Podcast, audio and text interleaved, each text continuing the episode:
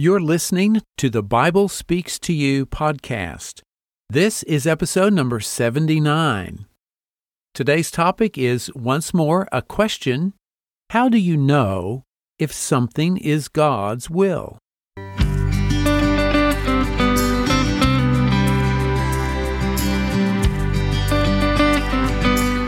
Welcome to the Bible Speaks to You podcast. I'm James Early. This is the place to explore and rediscover the original Christianity of Jesus. Each week, we take a fresh look at the Bible and dig down beneath the surface of things to the deep spiritual meaning and see how we can apply it in our daily lives to learn how to pray more effectively, experience the healing presence of God in your life, and begin to get a taste of what Jesus meant when he promised us that the kingdom of heaven is at hand. So, let's jump right in.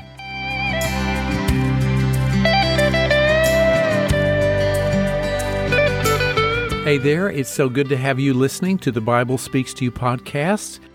And I want to give a special welcome to those who have recently subscribed to the podcast in the last several weeks. Thank you so much for signing up and I hope you will find inspiration in these episodes each week. Today, we're going to be talking about God's will.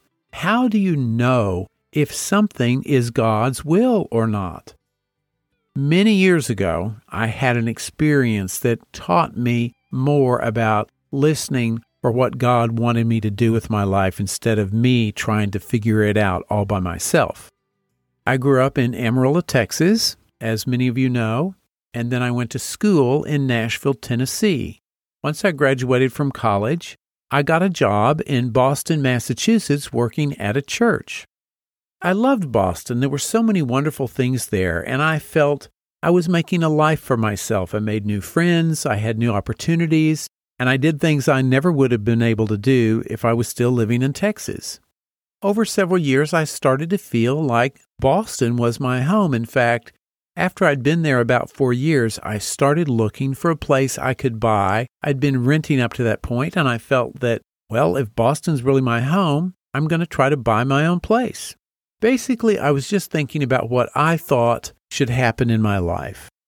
One night, my friend Consuela and I met a man who had been very active in the church. He'd had all these important positions, both in his home country in South America as well as in the United States.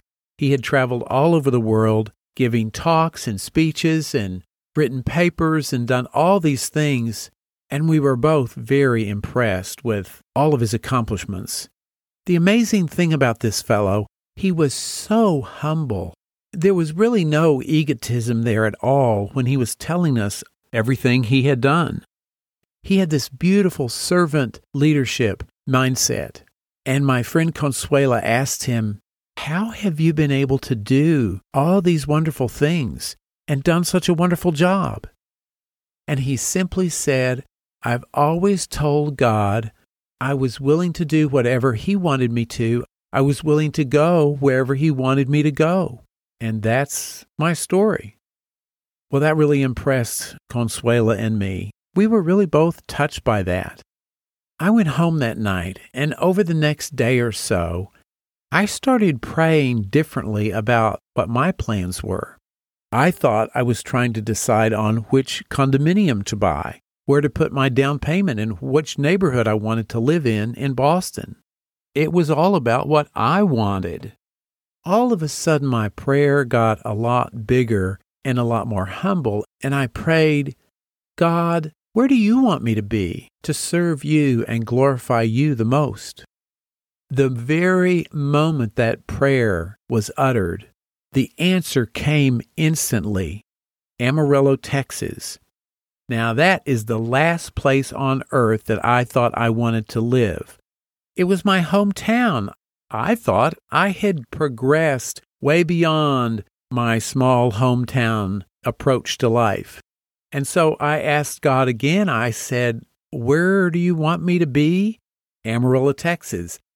And I wasn't resisting it, but I was just double checking and triple checking and quadruple checking. I prayed several times, God, where do you want me to establish myself? Where do you want me to be to serve you? Every time I prayed that prayer, the answer was instant Amarillo, Texas. And finally I said, okay. I had gotten to this point of humility where I was willing to accept whatever God told me, and this is the answer that was coming. And I realized if God was being so specific, maybe I should ask some follow up questions. So my next prayer question was Okay, God, when do you want me to move? This was in October of that year. And instantly the answer came January 14th. I said, Okay. All of a sudden, my life was very different. And I started looking at things from a completely different perspective. And it felt really good to have asked God what He wanted me to do and not really put up a fight. The answer was so clear. It was really beautiful. And I think that happened so effortlessly because I really was seeking to do what God's will was. I was willing to lay aside my plans for whatever He had in store for me. I did move back to Amarillo. My parents were still living there. I moved in with them. I thought I would just stay with them for a little while till I found my own place, but I didn't. God finally revealed to me, once again when I was praying for His will and not mine, that I needed to live with my parents for a couple of years. And that was one of the biggest blessings of my life. We got to know each other as people and appreciate each other as adults instead of just a parent child relationship.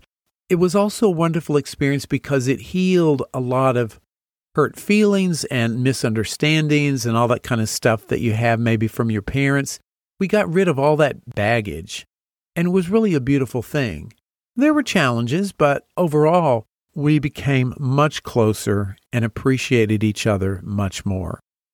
None of that would have happened if I hadn't been willing to let go of my will, my plans, my opinions and ideas about what I wanted to do with my life for what God's plans were. Then I ended up finding a place of my own for several years before I got married and moved to the Northeast. And that's a whole nother story. And let me just point out here obviously, I'm not in Amarillo, Texas anymore. That was what God had in store for me at that time during that season. And we need to not stay in a situation just because God told us at one point it was right. We need to continue to ask God what His will for us is in each new season in our life. Looking back on that experience, I think, how did I know what God's will was? Well, to start with, I asked, God, what do you want me to do? I had gone around and round the block, literally looking at different places to live, and nothing seemed quite right. And I finally asked God, What do you want me to do? And then the answer came freely. That's probably one of the first steps in discovering what God's will is in a particular situation or even in general is to ask Him and be willing to let go of whatever your opinion is or getting to the point where you realize that you've tried everything and as a last resort, you're going to finally ask God what to do. I have been pretty receptive to what God says in those situations. I'm trying to get to the point where I'm listening to Him a little sooner in the process. And I hope you'll do that as well. Ask God at the beginning of a decision making process what His will is. I love this in Isaiah 55, verses 8 and 9. God says, For my thoughts are not your thoughts, neither are your ways my ways, declares the Lord. For as the heavens are higher than the earth, so are my ways higher than your ways, and my thoughts than your thoughts. And of course, this favorite from Proverbs chapter 3, verses 5 and 6. Trust in the Lord with all your heart and do not lean on your own understanding. How often do we do that? Verse 6 In all your ways acknowledge Him, and He will make straight your paths. When we're trusting in ourselves and our own intelligence, our own abilities, or other people, or situations, or how much money we have in the bank account, we're not really trusting in God completely. It's fine to have all those things, but let them be our servants instead of us being their servant. When you trust God, when you put all your trust in Him and don't lean on your own understanding, your own opinions, your own desires, you're more free to hear what God is going to direct you to do, and He will make your paths straight. He will show you which path to be in. So let's get back to today's topic. How do you know if something is God's will?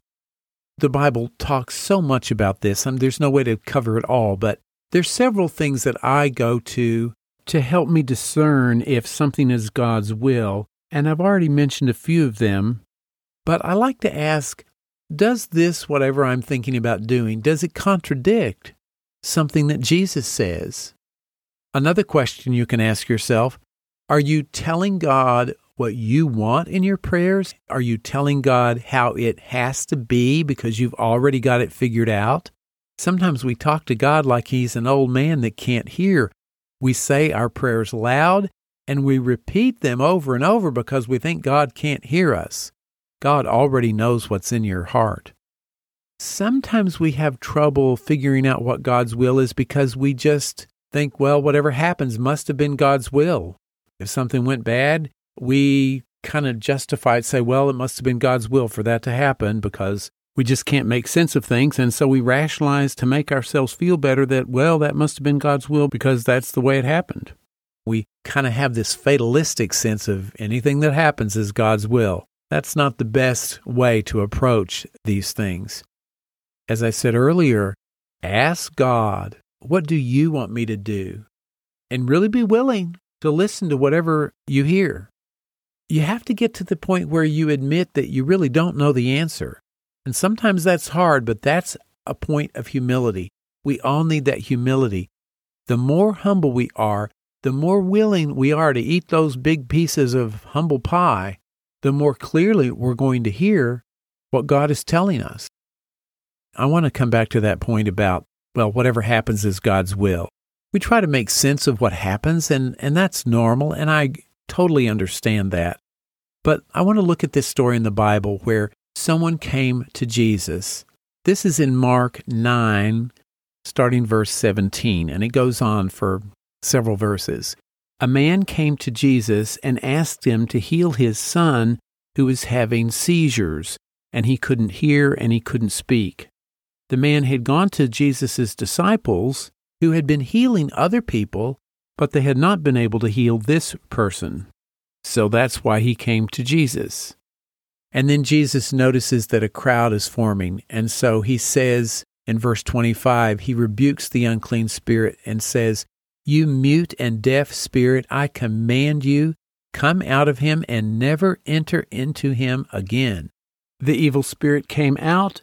It looked like the boy was dead, but Jesus took him by the hand, lifted him up, and he was healed. Later, when they were alone, the disciples asked Jesus, why couldn't we heal the boy? And he said to them, This kind cannot be driven out by anything but by prayer and fasting. What if Jesus had not been there? How do you think the disciples would have reasoned among themselves as to why the boy was not healed when they prayed for him? Who knows what they would have come up with, but they might have decided that, well, that case was either too hard, or God was not willing, or there's some reason why that person wasn't healed. God must have some lesson to teach them. How many times do we do that today? We are making excuses. We are trying to find some reason other than looking within ourselves why God hasn't healed someone. We pray for healing because we've seen healing happen in our lives and we're not healed. And so I don't know how many people I've heard say, well, I prayed and I wasn't healed, so it must be God's will that I wasn't healed. I did a whole episode talking about this, episode 29, that was quite some time ago. I'll put this in the show notes. It's called Is It Ever God's Will You Are Not Healed When You Pray? I think that's a really good question. It's a hard question to ask and answer. Is it God's will for everyone to be healed? I believe it is God's will for everyone to be healed. Why isn't everyone healed then? The short answer is because we're not all obeying God's will in the first place. But how do we know that it is God's will, even though it doesn't always happen? The answer is right under our noses in the Lord's Prayer. Listen to this line. We say it all the time Thy will be done in earth as it is in heaven. So let's start with what is God's will in heaven? We look at things from the perspective of what's going on in the earth. God looks at things from the perspective of what's going on in heaven. What is God's will in heaven right now? The Bible tells us there is no sickness, there is no disease, there are no tears, there's no sorrow or pain, there's no more death, there's nothing that can defile or make a lie that enters into heaven. That's what God's will is in heaven. There is no sickness. So God's will in heaven is that everyone is perfectly well. So every time you pray the Lord's Prayer, you're praying for that to be done here on earth. It's as simple as that, really. And why aren't people always healed? Jesus says it's because we need to pray and fast, either more than we have or in a completely different way. Maybe there's something in our heart that we're not aware of that is not right with God. And that only comes to light through prayer and fasting. I got a new insight on this recently in this story about the boy who was not healed by some of Jesus' disciples. Jesus was coming back with Peter and James and John from the Mount of Transfiguration. Well, the other nine were left behind, and they knew they had been left behind. How would you feel if you had been left behind and you didn't get to go with the private little club, the 12 disciples were kind of a private club, but then you had the inner private club of just Peter, James, and John. And if you were one of the nine and got left behind, how would you feel? I can only imagine I'd feel like, well, I got left out. Why do they get to do it? I'm as good as they are. All those kinds of thoughts. When Jesus says you need to pray and fast, I think there was something going on in their thought that was so focused on themselves, either doubting themselves or jealous or self righteousness, whatever it might have been. I think that might be what prevented them from praying effectively for that child that was having the seizures. And that's what Jesus meant when he said, You need more prayer and fasting. There was something very specific in their minds, in their hearts, that needed to be dealt with before their prayers were going to be effective. I've gone into detail with this story of Jesus healing the boy when the disciples could not. And I admit I'm kind of reading between the lines. I don't know what those nine disciples were thinking and what it was that they needed to fast and pray about. I think it's so important that we not look at the results or a given situation and then humanly try to squeeze God's will into what happened. The human mind, in and of itself, cannot know God's will, cannot figure it out, because it's busy doing its own thing, trying to get what it wants. Knowing God's will comes from yielding the human mind, yielding what we want, so that we can hear what God's will is and what He's telling us to do. So let's come back to the original question how do you know if something is God's will? Let's look at the Lord's Prayer as a template for knowing what God's will is. You know it so well. It doesn't start off with the problem. It doesn't start off with what you want. It starts off with God, glorifying God, acknowledging that He's in heaven and that His name is holy and that His kingdom is come. It's acknowledging God's glory. And then it says, let all that glory, all that wonderful stuff that's going on in heaven, bring what's in heaven to earth. That's what Jesus did in his ministry. He said, The kingdom of heaven is at hand. That was the basis of everything he said and did was that the kingdom of heaven is at hand. Only once you have all that foundation laid for who God is and what God's will is and his glory, and that it is coming to earth, then we ask God for our daily bread, whatever our daily needs are. Now, the next line is so important on many levels, but I think it answers the question that we have sometimes when we've done something we know is not God's will. Forgive us our debts as we forgive our debtors. When I have done something that I know at the time or later realize that was not God's will, I start thinking of people I need to forgive. And finally, I can forgive myself.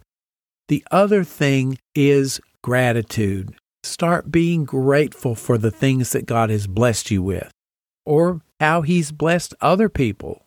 Gratitude and forgiveness open up the windows of heaven so that you can actually hear God's voice. And then the prayer goes on lead us not into temptation, but deliver us from evil. Don't let us be tempted to do what we want. Deliver us from that. Deliver us from our own opinions, our own perspectives, and show us your will, God. For it's your kingdom, it's your power, and it's your glory forever. It all comes back to God. I think the problem we have sometimes is we say, Thy kingdom come, but we really want our kingdom to come. We are really praying about our kingdom. If you're asking God to let His kingdom come, that necessarily includes you letting go of your little kingdom. Because let me tell you, His kingdom is much better than any kingdom that you could ever create for yourself. Something else that helps me a lot is the simple prayer God, what will glorify you the most? It takes humility to pray like that, to be willing to let go of your opinions. But even if you have the most elaborate plans and devices and strategies for getting what you want out of life, God has something so much better. I hear so many people talk about having to figure out what they want to do with their lives, having to figure out what their purpose is. You can march around looking really smart and intelligent and productive, but you may not be on the right track. You may be climbing some very grand, important looking staircase to what you think is success, and you may achieve what you set out to do, but it might not be what God really wanted you to do. Now, there's always an opportunity to learn from our experiences, from our mistakes, as well as our victories. And the more we do that, and the more we ask God, What do you want me to do? the more we will hear his answer. The ultimate example of this, of course, is when Jesus was in the Garden of Gethsemane and he said, Not my will, but your will be done. If Jesus can say that prayer with the high stakes that were involved, not just for him personally, but for the whole world, then you and I can have the same spirit of that prayer. Not my will, God, but yours be done.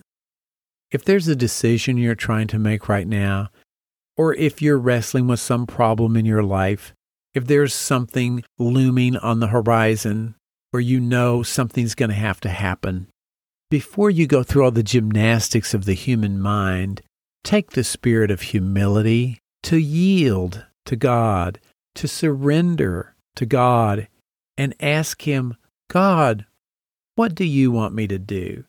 God, what would glorify you the most? God, what will bless the most in the long run? Then go through the Lord's Prayer and pray each line in seeking an answer from God, not trying to get what you want.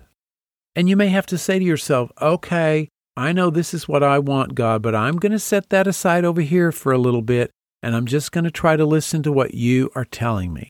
Whatever it takes for you to yield up your opinions, what you want, and just put it in God's hands. The more that you can do that, the more you will know when something is God's will and when it is not.